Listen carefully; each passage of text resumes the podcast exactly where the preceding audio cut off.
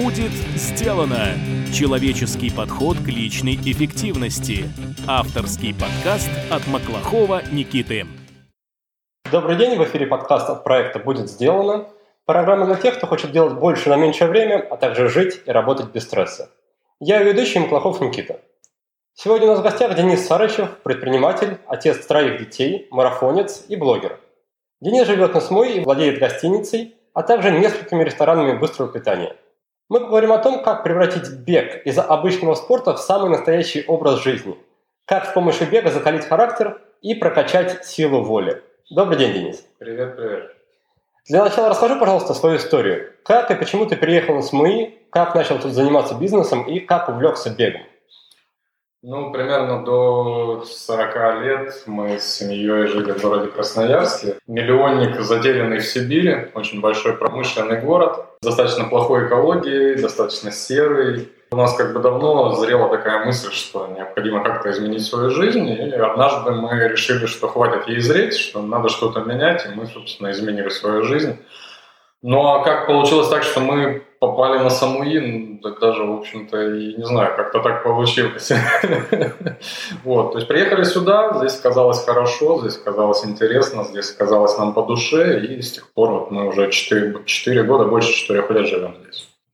Изначально мы, мы, мы достаточно круто изменили тогда свою жизнь. Мы продали бизнесы, мы нашли удаленную работу. Я был копирайтером, хорошим, кстати, копирайтером в свое время. А жена тоже работала удаленно. Так мы просуществовали практически год. А потом, потом мы нашли отель. Потом за отель зацепились пельмени потом за пельмени зацепился общепит и так далее и тому подобное. И вот теперь, теперь эта жизнь наша здесь такая. А что по поводу бега? Всю, в общем-то, свою сознательную жизнь пытался начать бегать. А, была у меня на самом деле такая заноза с детства.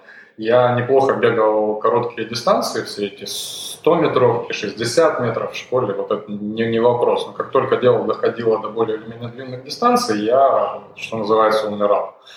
Вот. И даже когда, по-моему, в 10 классе к нам в школу пришел замечательный учитель физкультуры, не помню его фамилию, помню только имя, его звали Камиль Мингалиевич. Замечательный человек, бывший велогонщик, и он нас научил всех бегать. Длинные дистанции, и даже при нем я бегал на пятерку, но приходил в последнем классе. Это была моя вечная заноза, и я пытался как-то ее исправить, но только на Самуи, в общем-то, я начал серьезно, нормально заниматься бегом. То есть вот мы приехали сюда в 2012 феврале, а первые осмысленные тренировки я начал в ноябре. В ноябре, после того, как посмотрел, мы с сыном сходили на финиш э, Самуйского марафона. Тогда проходил марафон на Самуи, большое, хорошее мероприятие, которое делала спонсировала Bangkok Airways, хороший такой спонсор с призовым фондом, туда кенийцы всевозможные приезжали, это был большой марафон. Мы сходили с сыном на финишный створ просто посмотреть, и я поглядел на людей категории 60+, которые финишировали марафон. Для меня это считалось что-то совершенно запредельным. Вот, и после этого я подумал, елки-палки, если там дедуля 60 с лишним лет может пробежать 42 километра, значит можешь и я начал планомерно готовиться к марафону. После этого я начал бегать постоянно, серьезно. Когда появилась цель, когда появилась э, какая-то задача, которую необходимо выполнить, соответственно, появились пути ее выполнения. То есть даже в таком жестком спорте, как марафонские забеги, да, никогда не поздно начать, всегда можно Абсолютно, абсолютно. Люди бегают марафоны совершенно разного возраста. Есть 80-летние марафонцы. Вот буквально вчера бостонский марафон был. А там а, женщина а, бежала на рекорд в своей возрастной категории 80 и выше, и она его свой же рекорд и побила. Ну что же, не знаю, как твоя прошлая жизнь в Красноярске, но я замечаю, что текущая твоя жизнь самой, она очень насыщенная. Это бизнес, семья, спорт, даже ведение блога. Расскажи, в чем твой секрет? Используешь ли ты какие-то методики, техники, системы планирования? То есть как выстраиваешь свой график, свой рабочий день? Да, есть секрет. Я каждый вечер э, в блокноте пишу план на день. Когда дело выполнено, обвожу его кружочком. Ну, на самом деле, Да, то есть я работаю, использую в работе некий адаптированный под себя вариант системы GTD, системы Дэвида Аллена. Выглядит это примерно следующим образом. У меня все основные, как там это называется, незакрытые циклы э, расписанные по ним есть предварительный достаточно общий план и есть э, несколько первоочередных дел по каждому из, условно говоря, проектов, которые у меня вынесены уже, собственно, в список дел, из которого я каждый вечер или каждое утро, если вечером я не смог запланировать день, вытягиваю те дела, которые я буду делать в конкретный день.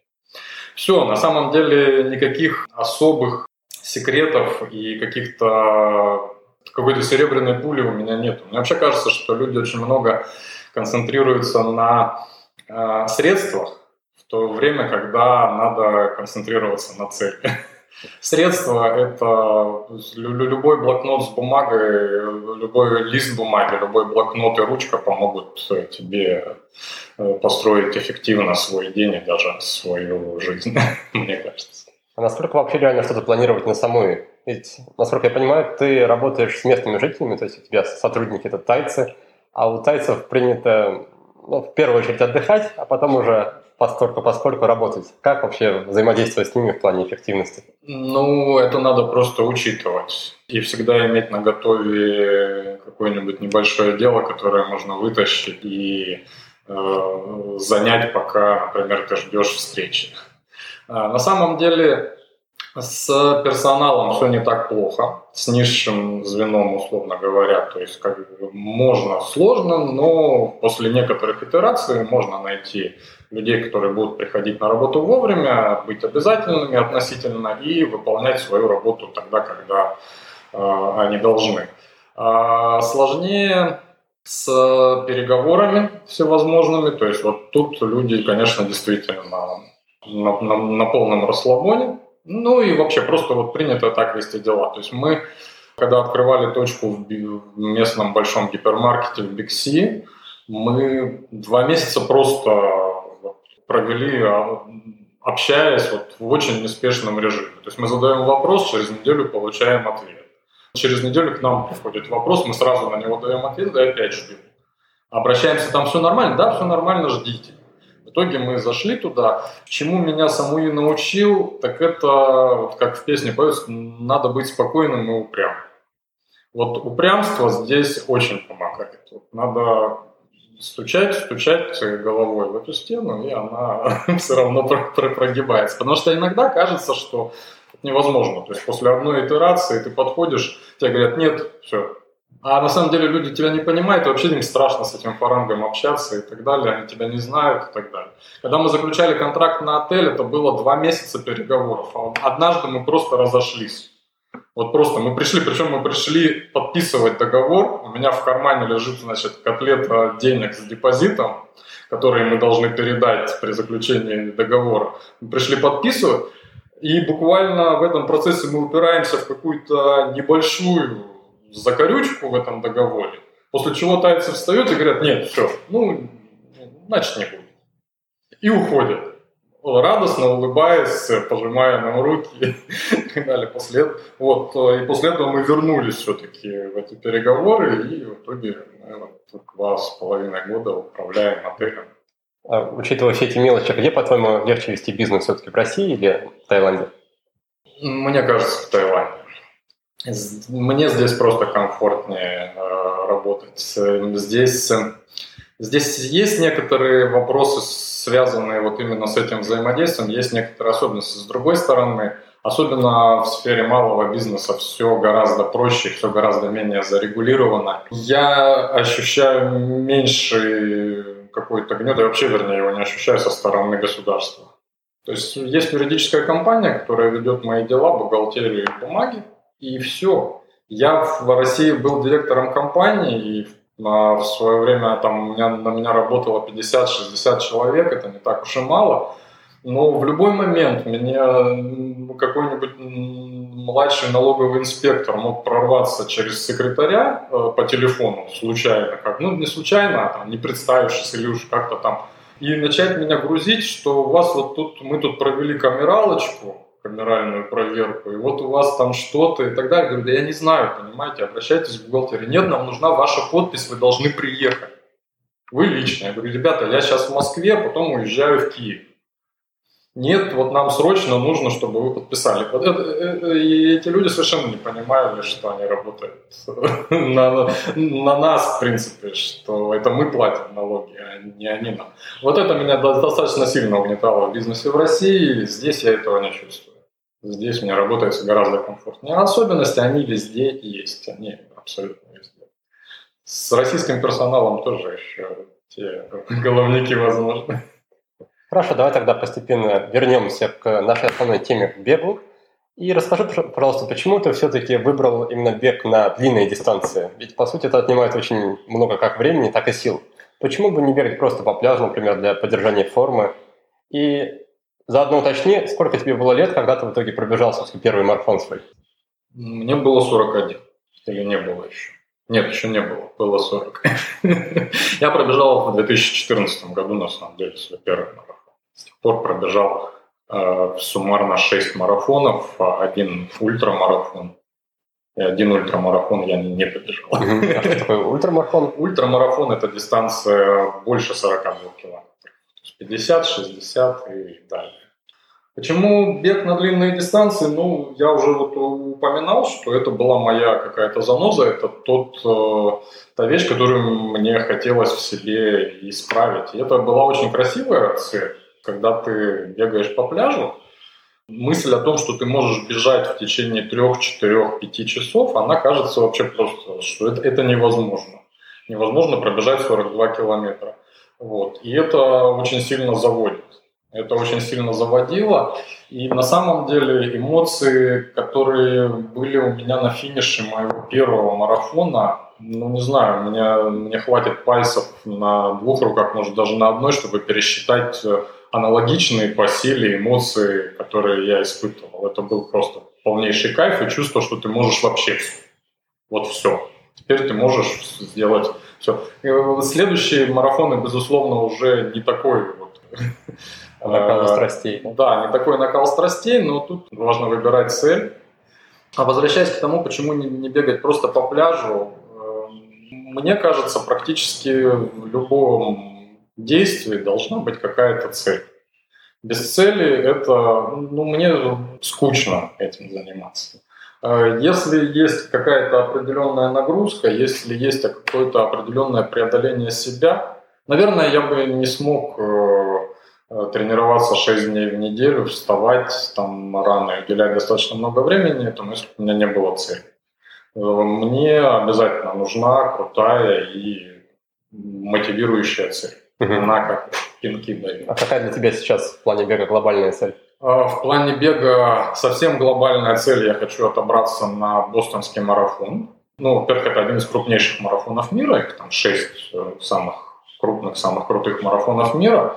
И а, это единственный из этих марафонов, где нет, нету лотереи, так называемой, когда просто люди подают заявки и из них там случайным образом отбираются. Туда можно попасть либо только если ты элита, типа кенийцев там и прочих э, олимпийцев, э, по благотворительным программам э, и, собственно говоря, показав определенный результат. То есть для того, чтобы попасть на бостонский марафон, надо квалифицироваться. И результат такой, в общем, не маленький, для меня, по крайней мере. То есть для моего возраста надо пробежать другой марафон за 3 часа 10 минут где-то так, 3.15, 3.10 это квалификационный результат. Это для меня очень большой, как бы, очень большая задача, поскольку я бегаю достаточно медленно, 4 часа у меня лучший результат на марафоне.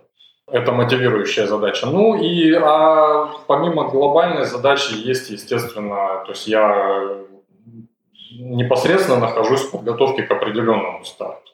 То есть э, для достижения этой задачи у меня есть определенный план, то есть там например, в июне пробежать за 3.30, потом пробежать там, за 3.20 и выйти там уже на 3.10 где-нибудь, например, к декабрю-январю, когда откроется квалификационное окно на Бостон 2018.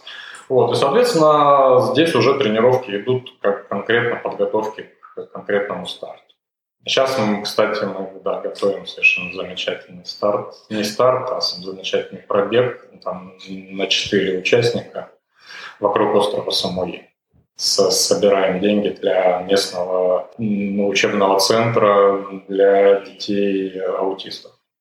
То есть такой благотворительный пробег. Мы с четырьмя ребятами, которые бегают марафон из, из разных стран, из Европы, по-моему, из Англии, и так далее. Вот мы будем такую акцию проводить. Довольно-таки сейчас... амбициозная задача, да? Да, да. Сейчас я готовлюсь непосредственно к ней. Это будет, ну, там что-то больше 50 километров. Там 50, то ли 51, то ли 52 километра. Вот эта вот кольцевая дорога.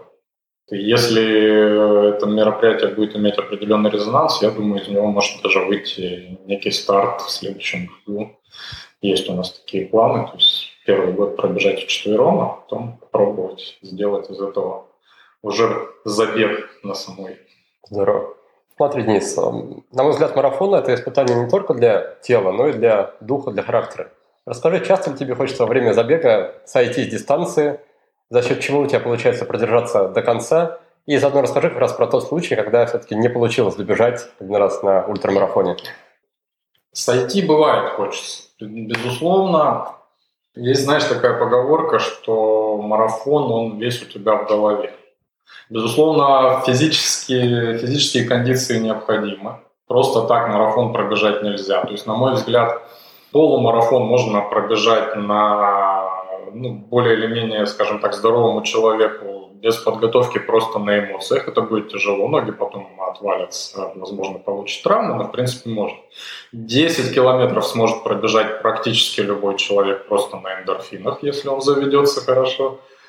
Вот, марафон, с марафоном такое не получится. Это серьезное физическое испытание, реально серьезное, и без подготовки его бежать нельзя. Я это хорошо понял на бангкокском марафоне прошлого года, когда недостаточно хорошо подготовился, и мне было очень тяжело. Это был мой шестой марафон, и я, в общем-то, как-то не волновался. Ну что, ну да, подготовка была не очень, но пробегу как-нибудь. Впервые, да? Да, я реально, вот, кстати, там реально я думал сойти. Но там трасса была построена так, что ты убегаешь из центра города на хайвей, и когда вот мне, я понял, что подготовка-то, в общем-то, так себе, и мотивации как бы сильно нету, вот надо, наверное, сходить, я посмотрел вокруг хайвей, я понял, что, в общем-то, меня увозить оттуда будут долго, то есть ждать вот эту машину, которая всех потом соберет сошедших, вот, ну, думаю, ладно, побегу. А когда мы со, как с хайвея сойдем, я,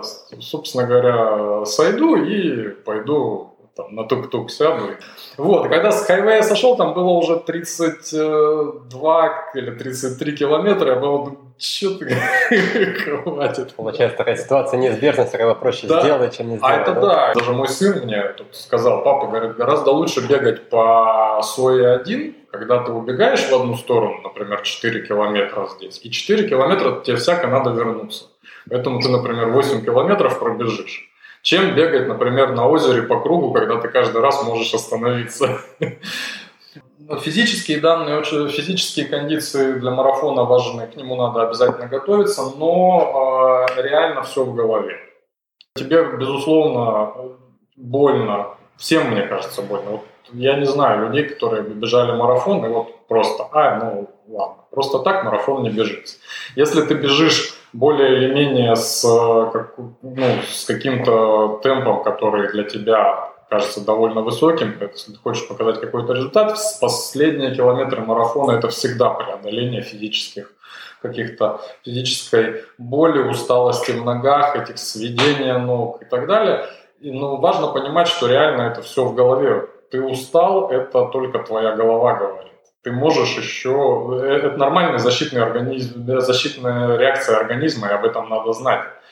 Организм видит, что силы расходуются гораздо быстрее, чем обычно, и поэтому говорит, стоп, стоп, стоп, стоп, ты устал. И эта мысль у тебя в голове, надо ее уметь э, закрыть, надо уметь ее выкинуть из головы, очистить голову. Вот, кстати, у меня на, на ультрамарафоне, на 50-километровке, удалось совершенно поймать замечательное состояние после, после 40 километра, с 40 по 50 у меня в голове не было мыслей вообще ни о чем.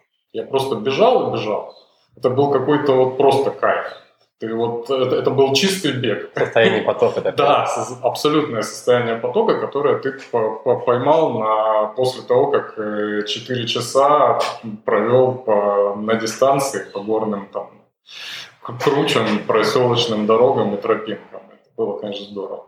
Здесь важно подготовиться вот как бы так вот ментально. Как таковой силы воли для этого, не знаю, сила воли нужна для того, чтобы тренироваться 2, 3, 6 месяцев до этого по 5-6 раз в день. В неделю, конечно же. А замечаешь ли ты, что вот эти качества, которые у тебя развиваются в процессе бега, они как-то влияют на другие сферы твоей жизни, например, на тот же бизнес? Конечно. То самое упрямство, то самое, та самая дисциплина на самом деле. Для того, чтобы тренироваться системно, нужна элементарная дисциплина. Потому что мотивация, мотивация, мотивация тебя может поднимать как какие-то моменты, но реально на одной мотивации ты не уедешь. Нужна просто дисциплина. Запланирована тренировка, встал и побежал. Если нет травмы, значит маленькими шажками идешь к большой цели. Это, кстати, совершенный кайф. Я по своей натуре проектный человек. Я как-то в студенчестве работал на конвейере, собирал компрессоры для холодильников. Это был ужас. Значит, процесс мне не так интересен. Мне интересен проект. Цель, план и движение маленькими шагами к цели. И вот это вот понимание, когда ты видишь, что из вот этих маленьких ежедневных шагов вырастает что-то значимое, уже большое и настоящее, это абсолютно, абсолютный кайф, это совершенно здорово.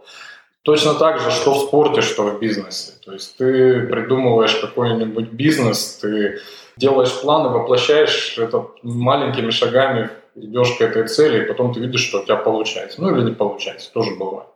Но вот это вот ощущение твоего движения, вот того, что из э, чего-то мелкого вырастает что-то большое, это, вот это, наверное, больше всего, что мне нравится и в спорте, и в жизни. Здорово. Смотри, Денис, я лично по себе знаю, что в любом начинании очень важно себя окружить единомышленниками. Ну, лично я по этой причине создал закрытый клуб личной эффективности. Ты же организовал сообщество бегунов на самой под названием Coconut Runner, за кокосовые бегуны. Mm-hmm. Расскажи, как тебе пришла эта идея в голову и в чем ценность этого сообщества именно для тебя? Coconut Runners э, – это прежде всего фан, это проект, который не несет в себе изначально никакой коммерческой составляющей, да, то есть тут не было какой-то вот прямо задумки. И, честно говоря, в связи с тем, что это фан, там нету какой-то и конечной цели. Это э, возможность э, действительно общаться с единомышленниками, возможность вместе выезжать на старты, возможность хорошо проводить время и в итоге возможность встретиться с кучей интересных людей. Потому что бег притягивает, на мой взгляд, к себе достаточно интересную общем-то, публику, с которыми действительно и вне э, спортивных занятий приятно пообщаться и провести время. На самом деле вначале было всего лишь просто желание собрать какую-нибудь компанию для воскресных пробежек. К счастью, оказалось несколько человек, которые были просто готовы. Я их знал и до этого. Мы вместе общались, бегали. Мы решили вот побегать выложили пару отчетиков, как мы как это здорово, постепенно народ начал подтягиваться. Это интересно, это, ну вот это просто фан. Это общение с разными людьми. Надо периодически расширять свой круг общения. Периодически надо выходить из вот той матрицы, в которой ты живешь. Там, бизнес, семья, что-то еще. Нужно искать новые связи, контакты. Не с целью бизнеса, а с целью э, расширения кругозора, смещения взгляда, попытки взглянуть на ситуацию с другой стороны и так далее. Это всегда полезно. А есть ли у тебя какие-то правила по поводу как раз этого клуба? Например, что в любую погоду, там, независимо от ни от чего, забег состоится или что-нибудь такое? Скажем так, если человек объявляет тренировку, забег, например, приглашает, ребят, давайте пробежимся там-то, там-то во столько, то человек этот должен прийти в любую погоду, в любое время. Вот. Ну и, собственно, потому что если ты объявил и пригласил людей, если есть возможность хотя бы минимальная, что кто-то придет, значит, надо быть, надо бежать. На самом деле, достаточно удобно бегать на самой, потому что здесь нет какой-то такой погоды, при которой бегать бы нельзя было совсем. В России может быть температура минус 40, и лучше не бежать. А здесь, ну, ну какой-нибудь ураганный ветер, ну, наводнение, настолько редко. Вот. Все остальное, это дождь, да, ради бога. Дождь отлично бегается. То есть, по факту еще помогает формирование личной ответственности, да? Да, конечно, конечно. Здесь правило, вот, в общем, по, по большому счету только такое, что объявил пробежку, приходи. Даже если ты один будешь. У нас было, у меня хорошо, у меня же, мы же сейчас обычно приходим на пробежку с женой, поэтому в любом случае бежишь. Вот, то есть, да, в принципе, и сам ты, если в любом случае, если ты встал в, в 5 утра, в 6 пришел на точку сбора, и никто не пришел, ну, что тебе делать? Уже пришел. Если, если уже пришел, надо бежать. Но на самом деле ни разу не было, что я бегал один. Хотя пару раз нет. Но пару раз мы с женой бегали. Ну что же, а не так давно твой сын Арсений пробежал свой первый официальный мини-марафон на 10,5 километров, чем я и его, и тебя как тренера искренне поздравляю. Спасибо. При этом я знаю, что ну, буквально из твоих слов, что и жена тебя поддерживает в твоих тренировках и часто также тренируется вместе с тобой. Расскажи, как тебе удалось передать свою любовь к спорту, к бегу своим родным, своим близким? Ничего не передавал. И считаю вообще это неправильным делом агитировать за какой-то конкретный спорт э, и бег в том числе. Когда меня спрашивают, Денис, как начать бегать? Я говорю, попробуй, если тебя прет от этого, если тебе это нравится, продолжай бегать. Ставь цели. Если не нравится, занимайся чем-нибудь активная жизненная позиция и эм, физическая активность в нашей семье, наверное, присутствовали уже давно. И жена моя, и сын как вырос, и дочь сейчас, и старший сын, который живет в России, все занимаются тем или иным спортом. Я совершенно в этом смысле ни, ни над кем не, не давлел а, никого не агитировал. Более того, для меня важен бег. Для меня важно бегать э, большую часть времени одному.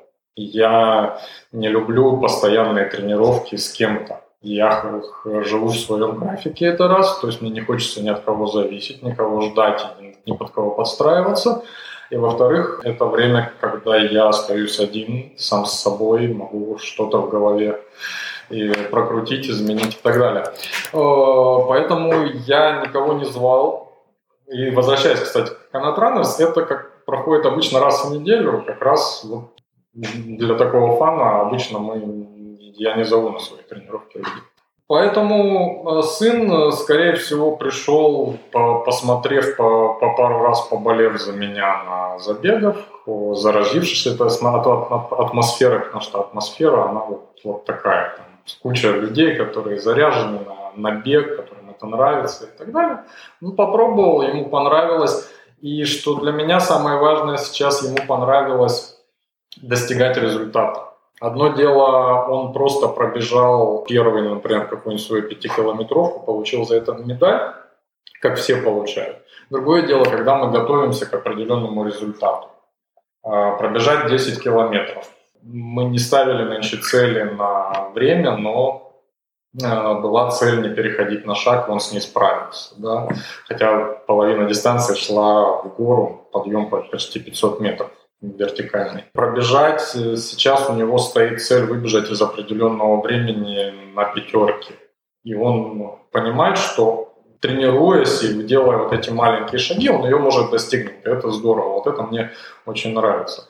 Его э, это задело, у него это получается. И с Женей, с моей женой, наверное, ситуация немножко другая, но ее тоже заразило, очевидно, вот это вот утреннее, утреннее времяпрепровождение, да, вот этот бег. Хотя она не занимается предметно только бегом, она занимается йогой. Ну, вот бег это как одна из форм физической активности. Хотя и она тоже планирует на Пукете в июне пробежать десятку. И к этому сейчас готовится. То есть нет смысла как-то целенаправленно влиять на своих родных, близких, друзей? Я считаю это совершенно неправильным. Люди должны делать то, что ты должен получать кайф. Я бегаю не только потому, что я достигаю цели, мне нравится вот этот имидж там, Денис, который бегает марафоны. Я люблю бегать, я испытываю от этого кайф. Если я не бегаю 3-4 дня, у меня начинаются ломки. Вот, это совершенно нормально. Мне нравится это делать, поэтому я этим занимаюсь. Если человеку нравится прыгать на скакалке, плавать, кататься на велосипеде, пусть он занимается этим. Должна быть э, физическая активность в жизни, должна, и должна быть цель, на, на мой взгляд, которая придает смысл физической активности. Денис, у тебя довольно длительные тренировки. Наверное, во время тренировок у тебя приходят часто какие-то мысли по поводу бизнеса или каких-то других сфер жизни. А есть ли у тебя какой-то способ или техника, как ты их фиксируешь, чтобы не забывать, как ты их потом реализуешь?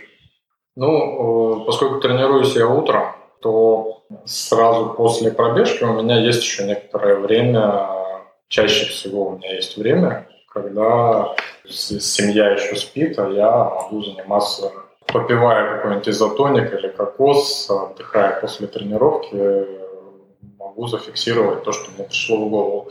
Э, нет, если речь идет о том, что быстренько достал диктофон и что-то говорил, нет. Более того, я даже так скажу, тренировки, они разные бывают. И на части тренировок никаких мыслей не приходит. То есть интервалы, три минуты в какой-нибудь желтой зоне через минуту отдыха, и так 15 раз не думаешь ни о чем. Ты думаешь, что у тебя легкие не вывалились на обочину. Вот, поэтому во время длительных долгих или восстановительных легких тренировок, конечно, а, мыслительный какой-то определенный процесс идет, но чаще всего это упорядочение каких-то дел, э, планов. Да, есть мысли, которые ты просто приходишь, быстренько записал, то есть зафиксировал. Бывало такое, что да, придешь, не знаю, жену разбудишь. Слушай, такая штука придумала. Вот. Но я бы не стал это преувеличивать этот процесс, там лучше э, войти в состояние того самого потока. Понятно. Давай тогда поговорим о развитии спорта. Скажи, насколько важно в беге отслеживать и фиксировать свой прогресс? Какие конкретные параметры ты лично фиксируешь и зачем ты это делаешь? Какая от этого вообще польза?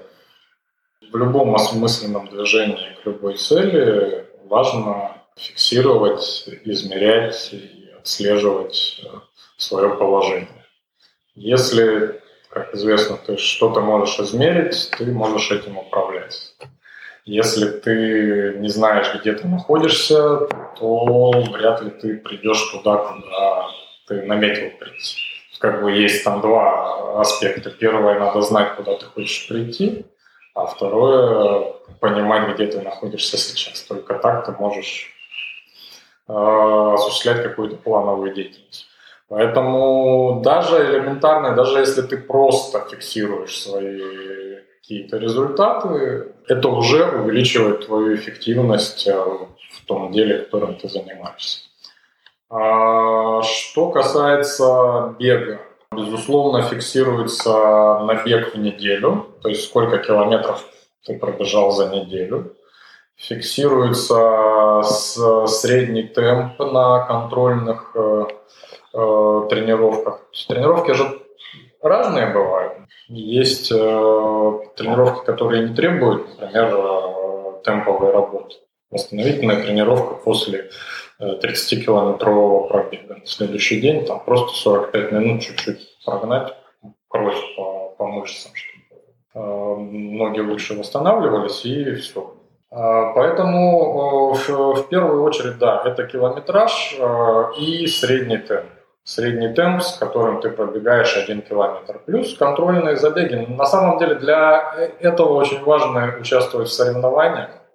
А, кроме основных стартов, а, например, там, больших марафонов или ультрамарафонских пробегах, я стараюсь участвовать в 10-километровых забегах, полумарафонах, просто воспринимаю их как некий контрольный старт, потому что на тренировке ты никогда не побежишь так, как ты бежишь на забеге. Все системы контроля и все системы оценки твоего результата требуют забегов соревновательных. Поэтому э, очень важно бегать именно соревнования для оценки своих результатов.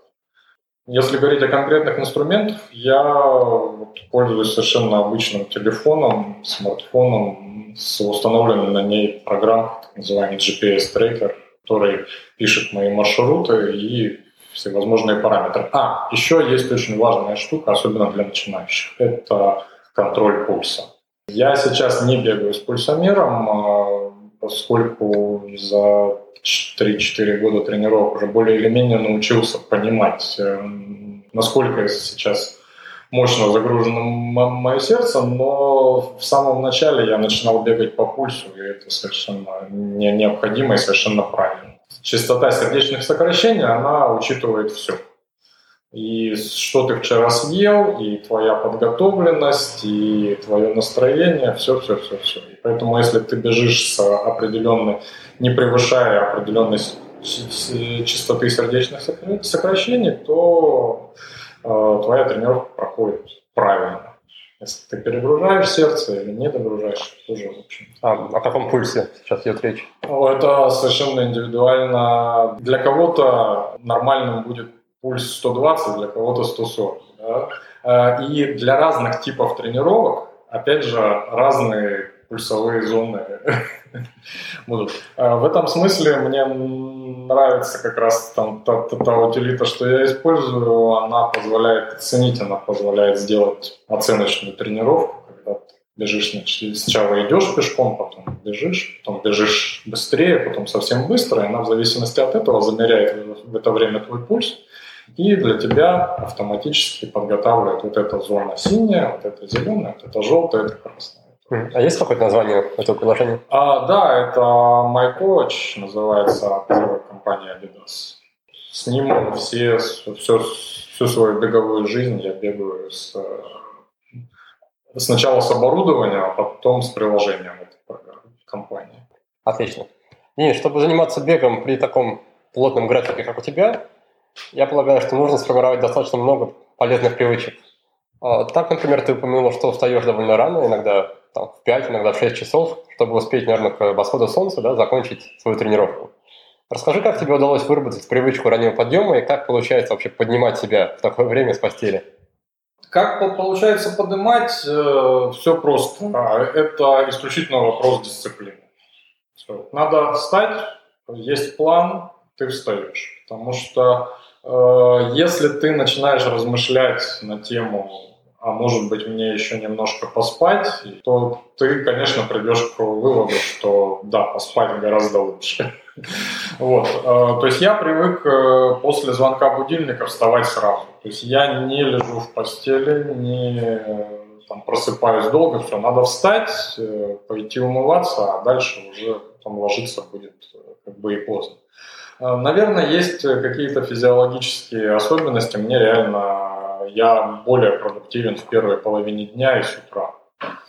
То есть после обеда я, кстати, этим недоволен, я хочу над этим поработать, поменять, может быть, какой-то режим питания и так далее. Да, после обеда я менее эффективен, после обеда мне хочется полежать. И, кстати, по поводу эффективности, чуть-чуть отклонюсь. Дневной сон замечательная вещь. Полчаса сна лично меня просто восстанавливает для вечерних, э, для вечерней работы или для вечернего спорта или для, общения с семьей.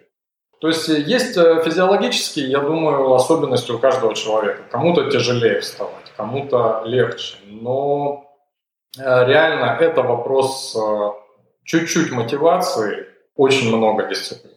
Кстати, э, план. Вот э, важность плана для раннего подъема. Если я не пробегу тренировку, она у меня, у меня все тренировки запланированы. У меня есть план тренировок сейчас до 5 июня, когда я побегу марафон на Пукете. На каждый день, 6 дней в неделю. Если я не бегу тренировку, если я ее пропускаю, она у меня потом стоит таким сереньким цветом в календаре, написано «пропущено». Вот лично меня, это я такой аккуратист, мне вот, это вот, вот этот порядок, красота в этой табличке, она для меня важна. И меня это поднимает, в том числе позволяет поднимать. Потому что если я сейчас не встану, если я сейчас не пробегу, я не... Есть ну, такой способ как раз формирования привычки, когда ты отмечаешь привычку в календаре каждый день, и вот чтобы не прерывать цепочку, как раз называется метод «не прерывать цепочку», люди отмечают каждый да, день и стремятся следовать да, привычке. Да, совершенно правильно. Лично для меня это работает на все сто процентов. Твои секреты раннего подъема – это, во-первых, успеть встать до того, как пойдут мысли в голове, и, во-вторых, иметь четкий план да, на, наперед на день. Да, да, должен быть четкий план. Надо понимать, зачем ты встаешь. Если у тебя нет понимания для чего, нет желания этого делать, то ничего не получается. Ну что же, наш подкаст постепенно подходит к концу. И напоследок наша постоянная рубрика, состоящая сразу из трех вопросов. В этой рубрике я выпытываю у гостей лучшие книги, сервисы и привычки из сферы личной эффективности.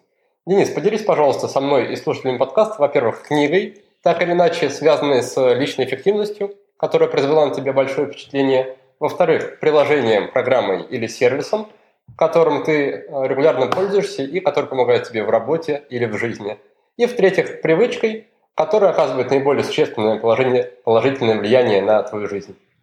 Книга совершенно замечательная которую я прочитал, называется «Сила воли. Как развить и укрепить». Келли Магони была. Да, да, у нее такая сложная фамилия, что я периодически не, вы, не выговариваю. А, абсолютно прекрасная книга. А, я очень люблю, когда наши психологические всевозможные моменты разбирают с точки зрения физиологии, с точки, когда залезают тебе в голову и говорят, что ты делаешь это не потому, что ты там ленивый, не потому, что энергетические потоки сошлись там в Венере, а потому что вот, вот, вот сюда кровь приливает, вот сюда отсюда уходит и так далее. И там этого просто полно. Я с огромным удовольствием прочитал эту книгу и стал лучше, в общем-то, понимать себя. Всем рекомендую категорически. Ну, я уже говорил, на мой взгляд, э, сервисам и инструментам уделяется чрезмерное внимание.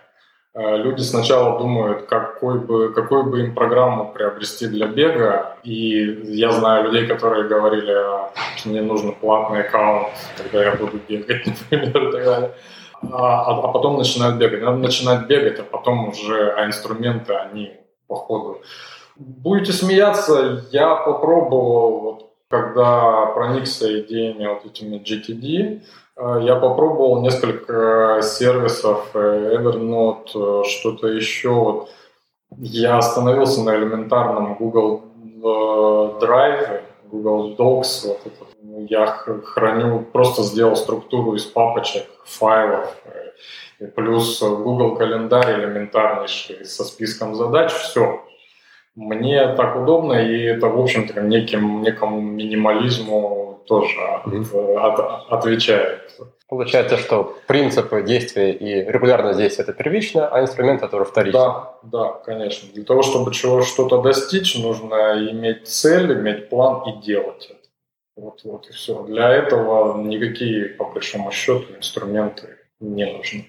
И третье, что я должен... Привычка? Привычка. Вставать рано и спать днем.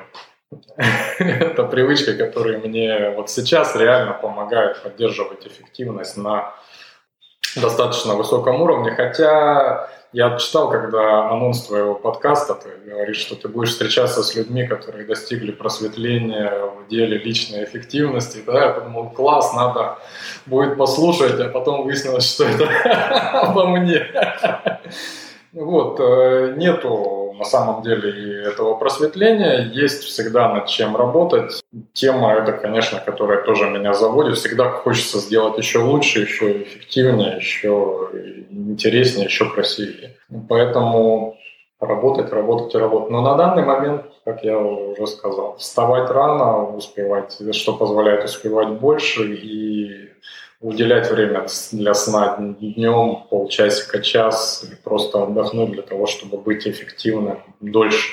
И ложиться надо рано. Вот как раз одна из главных проблем, мне кажется, для многих людей это лечь рано. Ведь, по сути, ложиться рано – это значит, что не посидеть там в социальных сетях вечером, не посмотреть сериальчики, не сделать что-то еще. Вот как выстроить свой вечер так, чтобы все-таки лечь рано?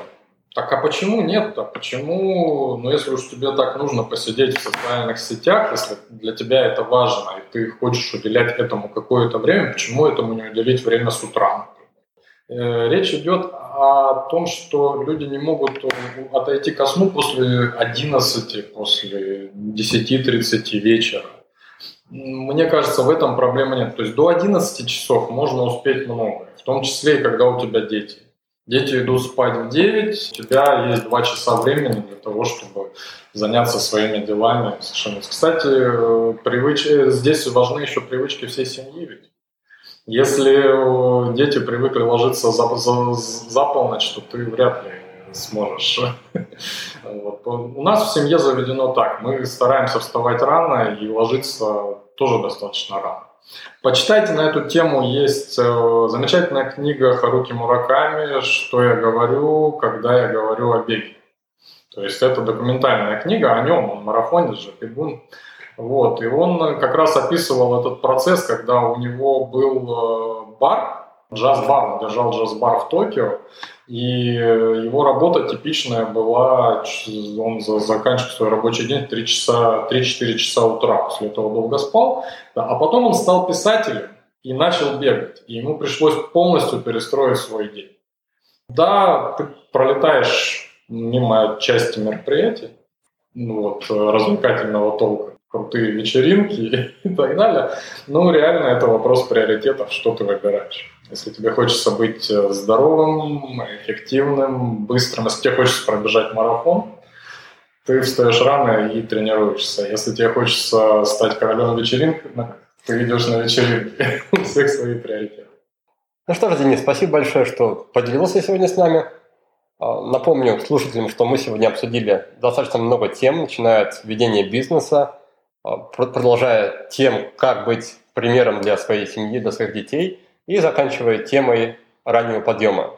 Вот, надеюсь, что я даже уверен в том, что многие слушатели после нашего подкаста сегодня, если не начнут бегать, то хотя бы задумаются о том, какой спорт им по душе, и попытаются выстраивать систему на развитие в рамках спорта с учетом твоих советов. А тебе желаю попасть и преодолеть бостонскую дистанцию. Будем следить за твоими успехами. Спасибо, Денис. Да, пока-пока. Спасибо тебе. Вы прослушали очередной подкаст от проекта «Будет сделано». Чтобы вы могли извлечь из него еще больше пользы, я оформил для вас специальный бонусный документ. В этом документе в очень удобном и красивом виде собраны все самые главные рекомендации от наших гостей по каждому выпуску.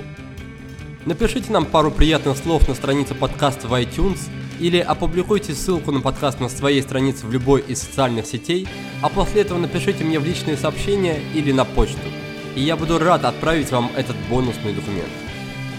Также не стесняйтесь присылать мне свою обратную связь, вопросы, идеи и комментарии. А я, в свою очередь, приложу все усилия к тому, чтобы каждый выпуск был интереснее и насыщеннее предыдущего. Оставайтесь с нами, и все самое важное в жизни будет сделано.